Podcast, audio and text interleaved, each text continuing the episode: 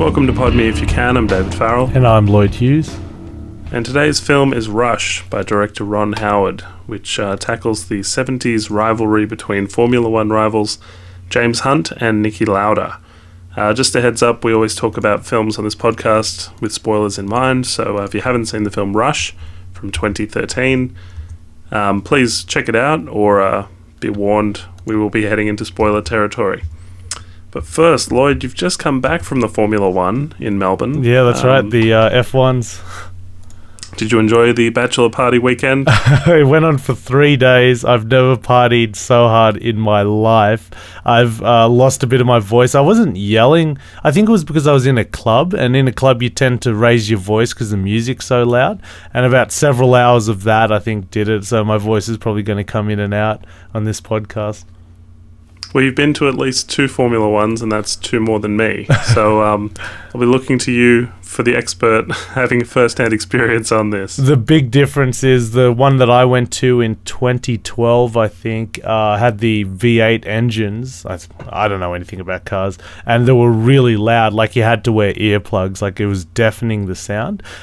A Formula One that I went to this year moved to, I think it's the V6 turbocharged engine. I don't exactly know the name, but they sound much lower. Like, I didn't even need headphones or anything to block out the sound. And but nothing in the world sounds like that. Like, when you're at the Formula Ones and you hear them go by, there is nothing in the world that sounds like that or feels like that. Like, that speed is so intense. And so do you think that was captured well in this film? Like, that was represented? Yeah. I think I just want to say right off the bat that this is the best Formula One film, a movie ever made. I haven't seen Senna, and that is a documentary. Most people always say Senna is the greatest documentary ever on motorsports. I think it's about a Brazilian racer, and I haven't seen it, unfortunately. But I think Rush, out of the Formula One movies that have been made, Rush is head and shoulders above everyone. The only Formula One movie I can think of, I think it's called Drive with Sylvester Stallone. Oh, I remember trailers for that. Yeah, it's horrible. Driven or Driver? It might be Driver, Driven, I think. Because Drive is the one directed by Walter Hill that came out in the 70s. Oh, no, actually, they recycle names all the time, don't they? And then, Driven, 2001, Sylvester Stallone. Yeah. I just looked it up. It's Driven. Okay, yeah, I remember trailers for that. I never saw it. It's horrible. Well, I feel like this film is better than that. Yeah, this one's got a lot of production value. Ron Howard's a very credible director, and they've done a really good job. For someone like me who's not so into Formula One, I really enjoyed the story too, but I found, and this was on purpose because I'm sure the $38 million budget didn't allow for them to build cars and then smash them. Yeah. They've taken lengths to, like, reduce the amount of Formula One in it. Yeah, I thought it was so risky. The very first race you see is just the moment they say go, the picture freezes, and then we just see a title who won. And I was just like, whoa, that is so... It hit me in the face right away. I was like, I was expecting an exciting race just for at least the first one, you know. It was so risky. Yeah, I agree. But I think it ultimately it becomes a montage leading up to the final race. Yeah. Which is the important one, which gets most of the screen time. I feel like it would have been like a 3.5-hour movie if you'd watched all the races. Yeah, exactly, you know? Yeah. At a certain point with that budget, you're not going to... you know, be able to put in every single race. You've got to pick your battles, so to speak. Ron Howard, let's jump back to him. I feel like he's got a lot of great films under his belt. I was just looking at the list of films he's directed the other day. Do you have a favourite, Lloyd? That's a really good question. First off the bat, I would say Willow, but I think he's matured a lot more after that film. Like, I thought Apollo 13 was a fantastic movie. It's amazing... with those movies, like especially Apollo 13, you know what's going to happen in the end, yet it's so exciting and riveting. Like, the whole time you're watching the film, you're just like, geez, I hope these guys are going to make it. You know, he has that amazing ability to just draw you into the drama. What about yourself? When I was looking at the list, I Look, I've watched Ed TV heaps of times. Yeah. I think it's a really underrated. Yeah, that's so underrated. Heaps of people I recommend that to hated it. Absolutely hated it, yeah. But then you've got that's like, you know, the original pairing of Matthew McConaughey and Woody Harrelson. They're in True Detective now, among other things. Yep. Ransom, I thought, was quite underrated, but I haven't watched it for a while. But, I mean, for me, the best film he's done for watchability and rewatchability is Parenthood. Yeah, I was going to say Parenthood's probably his all-round his best film, because there is various stories in that narrative, and he handles all of them really well. Like each it's an amazing movie. And there's a little bit of like drag racing in that as well. So he's a bit hit and miss, because some of the movies he made are like Angels and Demons and The Da Vinci Code. I haven't seen, but I heard they're really bad, and I really hated A Beautiful Mind. Although they got a lot of Oscar wins and everything like that, I thought it was a really bad movie. Yeah. Well, Beautiful Mind was sort of, I guess, famous for being the film after Gladiator that Russell Crowe was Oscar nominated for. You know, he was already very in the limelight from Gladiator, and then, I don't know, he lost that year to Denzel Washington, and it was one of those things where it wasn't really the best film. Yeah. A Beautiful Mind. Yeah. But I agree, he's a bit hit and miss. I think ultimately what Ron Howard does well is the heart, you know, matters of the heart. He really hits emotional cues very well. It's in Ed TV. All the best bits are to do with, you know, him and his family and, like, you know, the love and, like, relationships, I guess. So with this film, it's not about the Formula One as much as it is this relationship between the two men and the rivalry and, like, the passion that they have. The tagline is, everyone's driven by something. Yep. And they just both happen to want the same thing, and they're both in each other's way. And it's this mix of respect as well as rivalry, and it's really well done. Yeah. It's a period piece as well, and he blends in I think, unless it's actually shot footage that they just shot themselves, but it felt like he blended in real footage from the event into the film. Like, it just had that level of authenticity all the way through it. I think he did. Yeah, I was watching an interview. The interview was as they were editing the film, and he was talking a little bit about that they've used stock footage and so forth. It kind of reminded me of Argo, how well Ben Affleck was able to blend in real footage, although I think a lot of that was actually shot, but it just had that level of authenticity, and I think that's a great use of compositing and CGI, how they're able to utilize modern technology and blend it really well in period pieces. I think you're going to get really excellent films, period piece films, in the near future. Definitely. Argo is a very good example of that, to compare to this, yeah. I just wanted to mention the poster. I don't know if you've seen it, Lloyd. It's probably the DVD cover as well, in most, you know, regions. It's literally just Chris Hemsworth's face. Yeah. Have you seen it? Well, I think from a marketing point of view, I would probably do the same thing, just because he's so successful.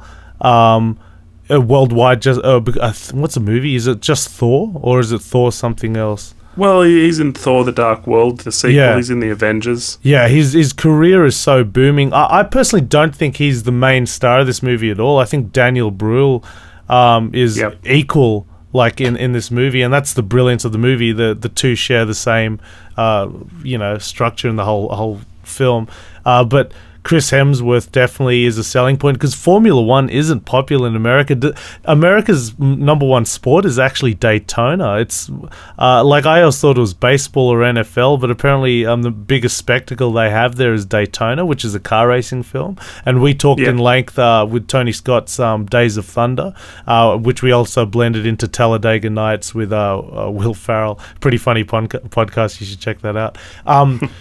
But Formula One doesn't even make a blimp on the whole thing. So to sell Rush, which obviously Ron Howard, who's an American himself, loves Formula One and is trying his best to glamorize as much as possible, make it look, you know, appetizing for the American audience. I don't think it did too well in America, from what I understand. And if you're going to sell this film, a period piece film on Formula One to America, put the best looking guy you got on the front cover. I can absolutely see that's what all the marketing people were thinking. Yeah. It's interesting because it's a film about a rivalry to show just one of them. Maybe they could have done two posters. Maybe they did.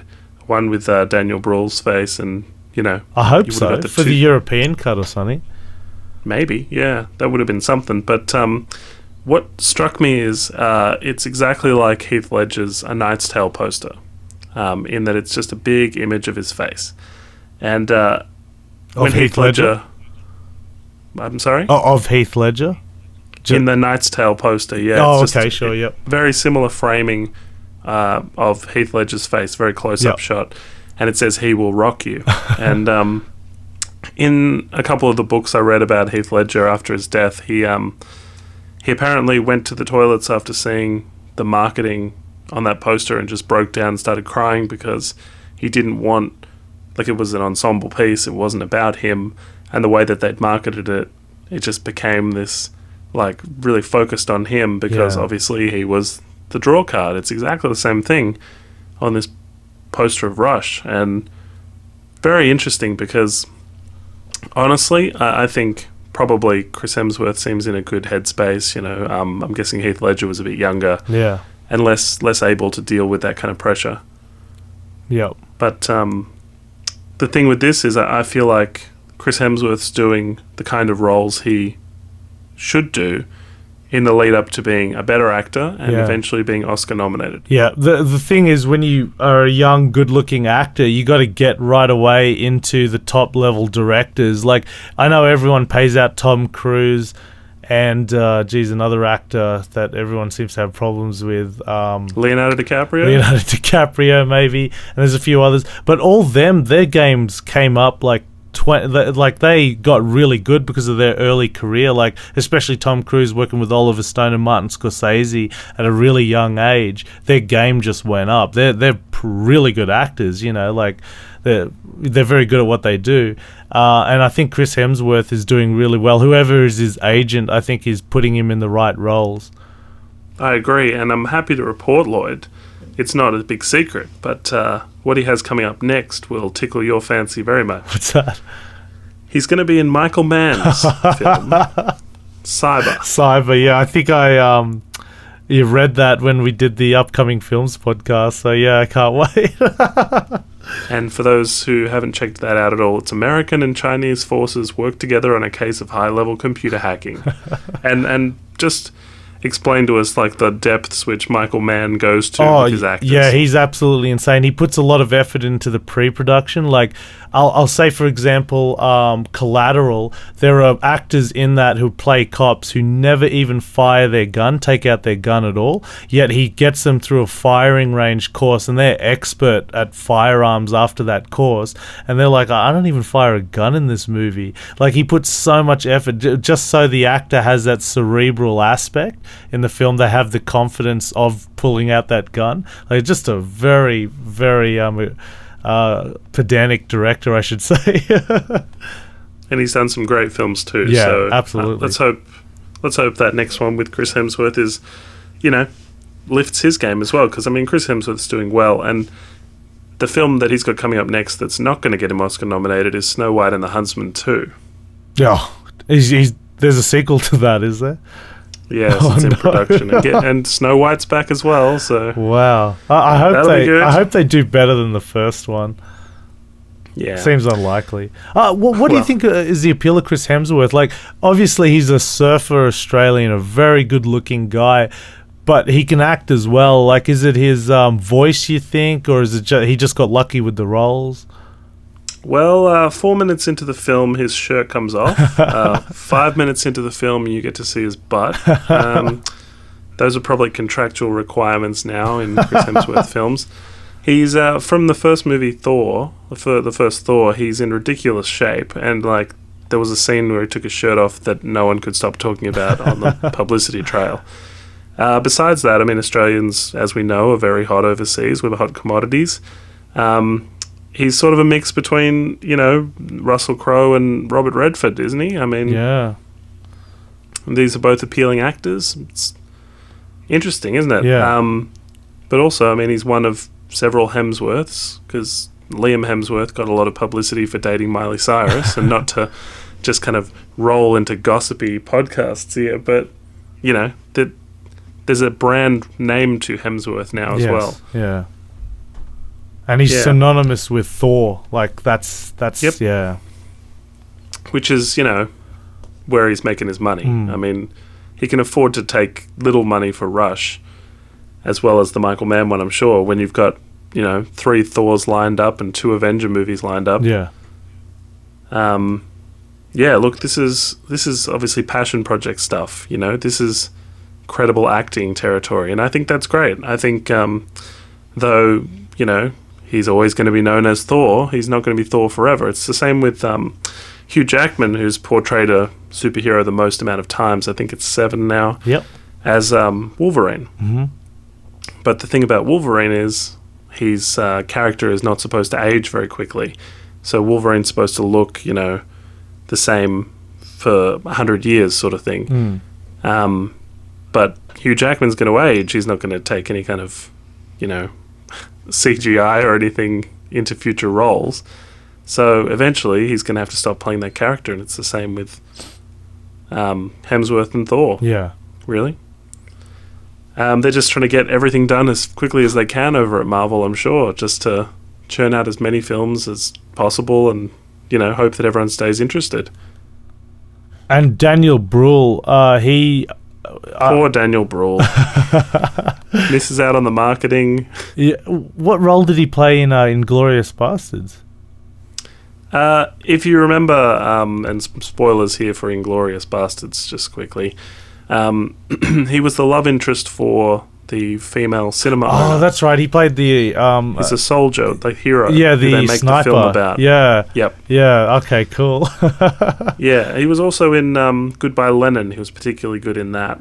So this is the second time he's playing an Austrian/German, because he's actually Spanish, and he's playing that's fantastic. Well, I mean, if you know German, like the language and like stuff like that, it seems easy for him to slip into the accent. Did it seamlessly, and look, I think he did a really good job. I thought he was fantastic in this movie. Possibly a better job than Chris Hemsworth, even though, you know... I completely agree with that, Hemsworth, he had to play English, which for an Australian is not as big a stretch. So, yeah.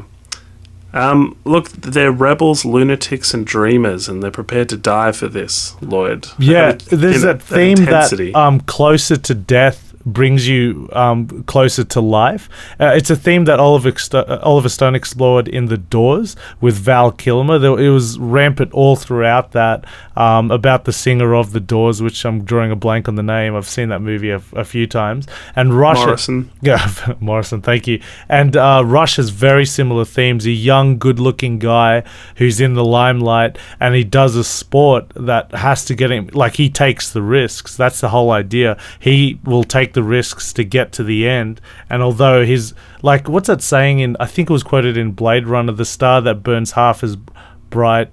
burns half as long is twice as bright, or something like that. And that's something to that effect.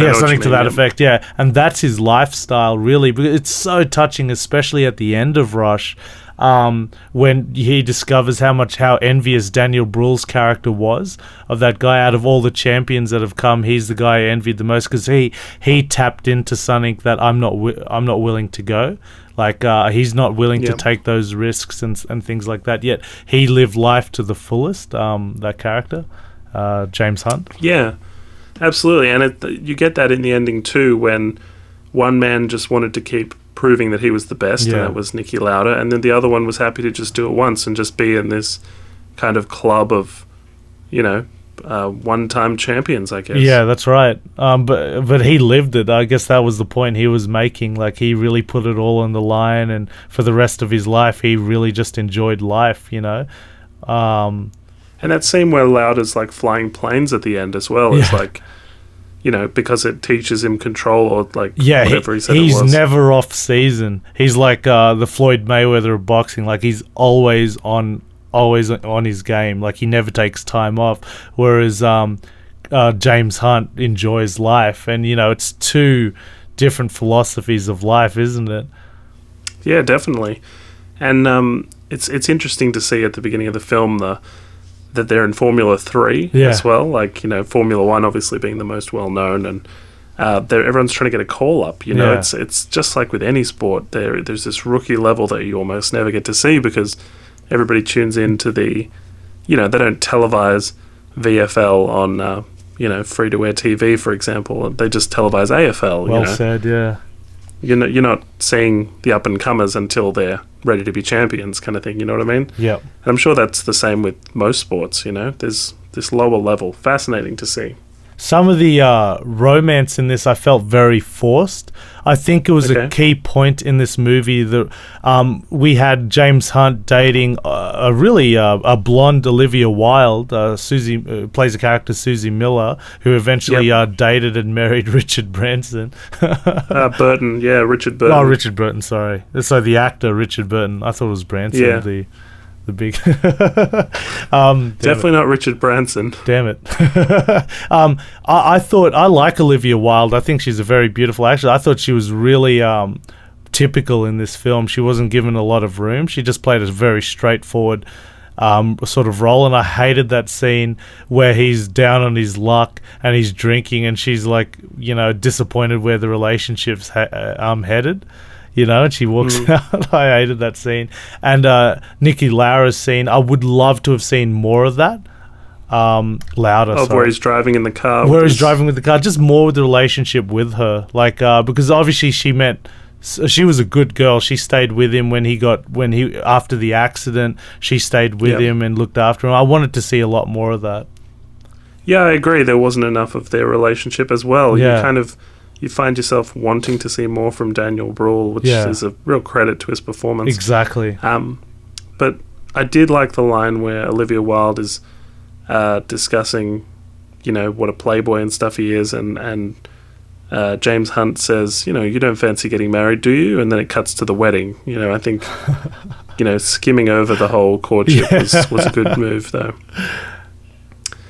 Yeah, the whole breaking down, him driving fast to impress her, though romance in the film was skipped over, like I said, because it's really about their love of racing and their rivalry. I mean, it's at the beginning I said, I mean, it would have been a 3.5-hour movie if they put all the races in, but it would have been even longer if they'd incorporated more romance. The best scene of the movie for me was when, after the accident, he's back racing, and then Chris Hemsworth comes up to him to apologize, and he goes, you're the one, Niki Lauda says, you're the one responsible for me getting in the accident, but you're equally responsible for me coming back, because it was that rivalry that drove him to beat all the physical odds, and I thought that was really awesome. It really summed up everything about that movie. Yeah, I agree. I think, look, the script was very tight. Peter Morgan was the writer, and I think, you know, pardon the pun, but it has a great pace, you know. It's not rushed. The crash with the flames and everything, the chilling sound effects, you know, where he can't breathe properly, he's gasping for air, you know. It's really well directed as well. What did you make of the you know, those super close eye shots where it was like a helmet cam? Oh, that was brilliant. I was like, how did they get a camera in here? Particularly at the hospital scene when he's struggling to put on the helmet. And we see that close-up of his eyes and the girl in the background. It's very carefully composed, and there is so much emotion in that. Not only are you invested in the intensity of that point of view, you see the emotions of the driver, and you also see the impact it has on the relationship. And it was a brilliant shot. I loved it. Yeah, and I mean, I didn't know anything was going to happen with Niki Lauda and the, you know, accident and so forth, so that obviously came as a surprise. Yeah, I don't know anything about Formula One, so it was really fresh for me. Yeah, whereas, I mean, I'm sure people who knew about it probably thought it was handled very well, and if you see all the footage and stuff of Niki Lauda afterwards, he very much resembles Daniel Brühl in a lot of ways. That's what I really loved about the film. In fact, I got goosebumps from it. I think it's actually him giving the voiceover at the end.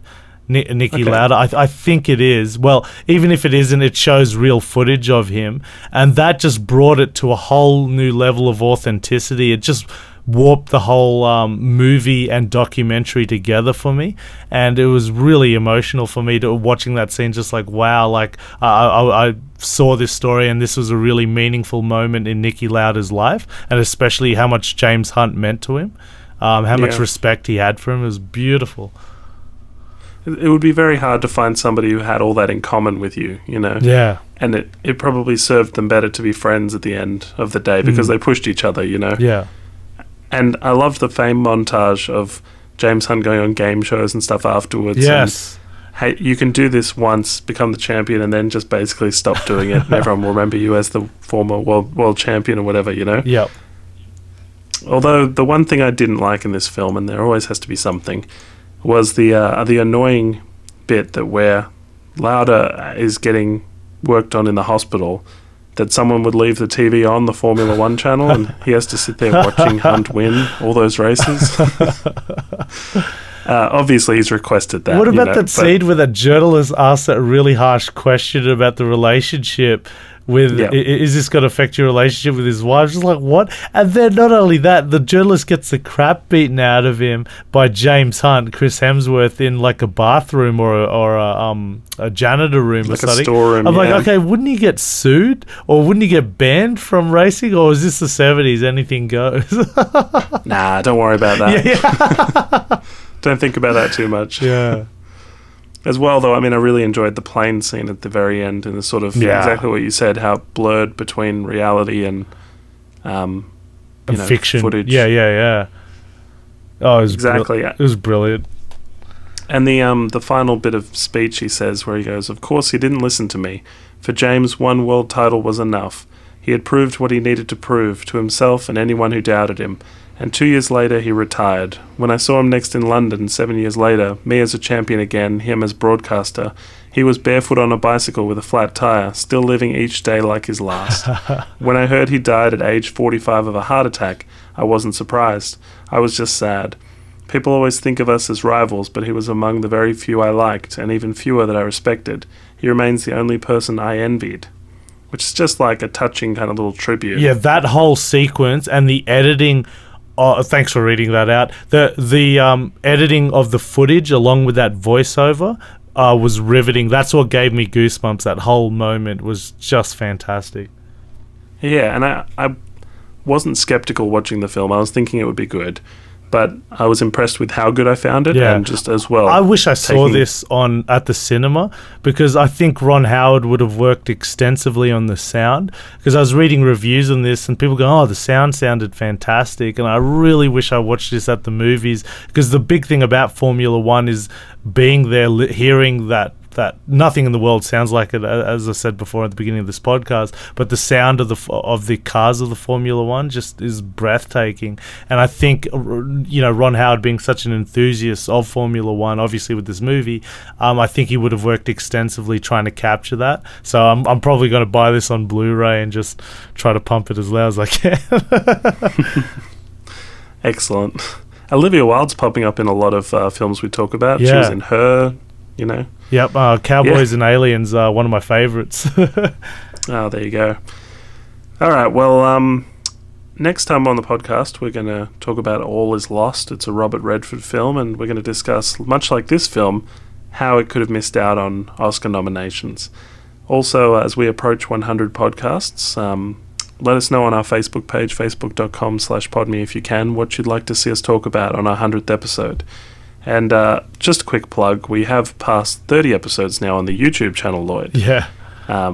Which, do you want to explain? Yeah, we review obscure movies on our YouTube channel. They only go on between 6 and 7 minute quick reviews on movies with stars that you've, of course, heard of, such as Kevin Bacon. Who else have we got on there?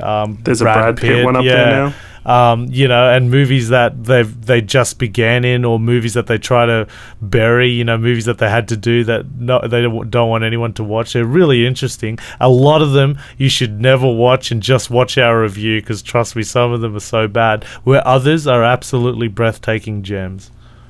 It's interesting, isn't it? Where an obscure film It's obscure for a reason either. Yeah. Like, you know, they didn't want to mass produce it or whatever, but they've always got someone famous in them. Yeah. Reviews. So at the very least, you're seeing a young insert actor here that, you know, is starting out their career or finishing out their career, or in some terrible film that came out and there was only 2,000 copies made. Anyway, guys, All Is Lost. Robert Redford next time on the podcast. Lloyd, thanks for chatting. Thanks, Dave. All the best, guys.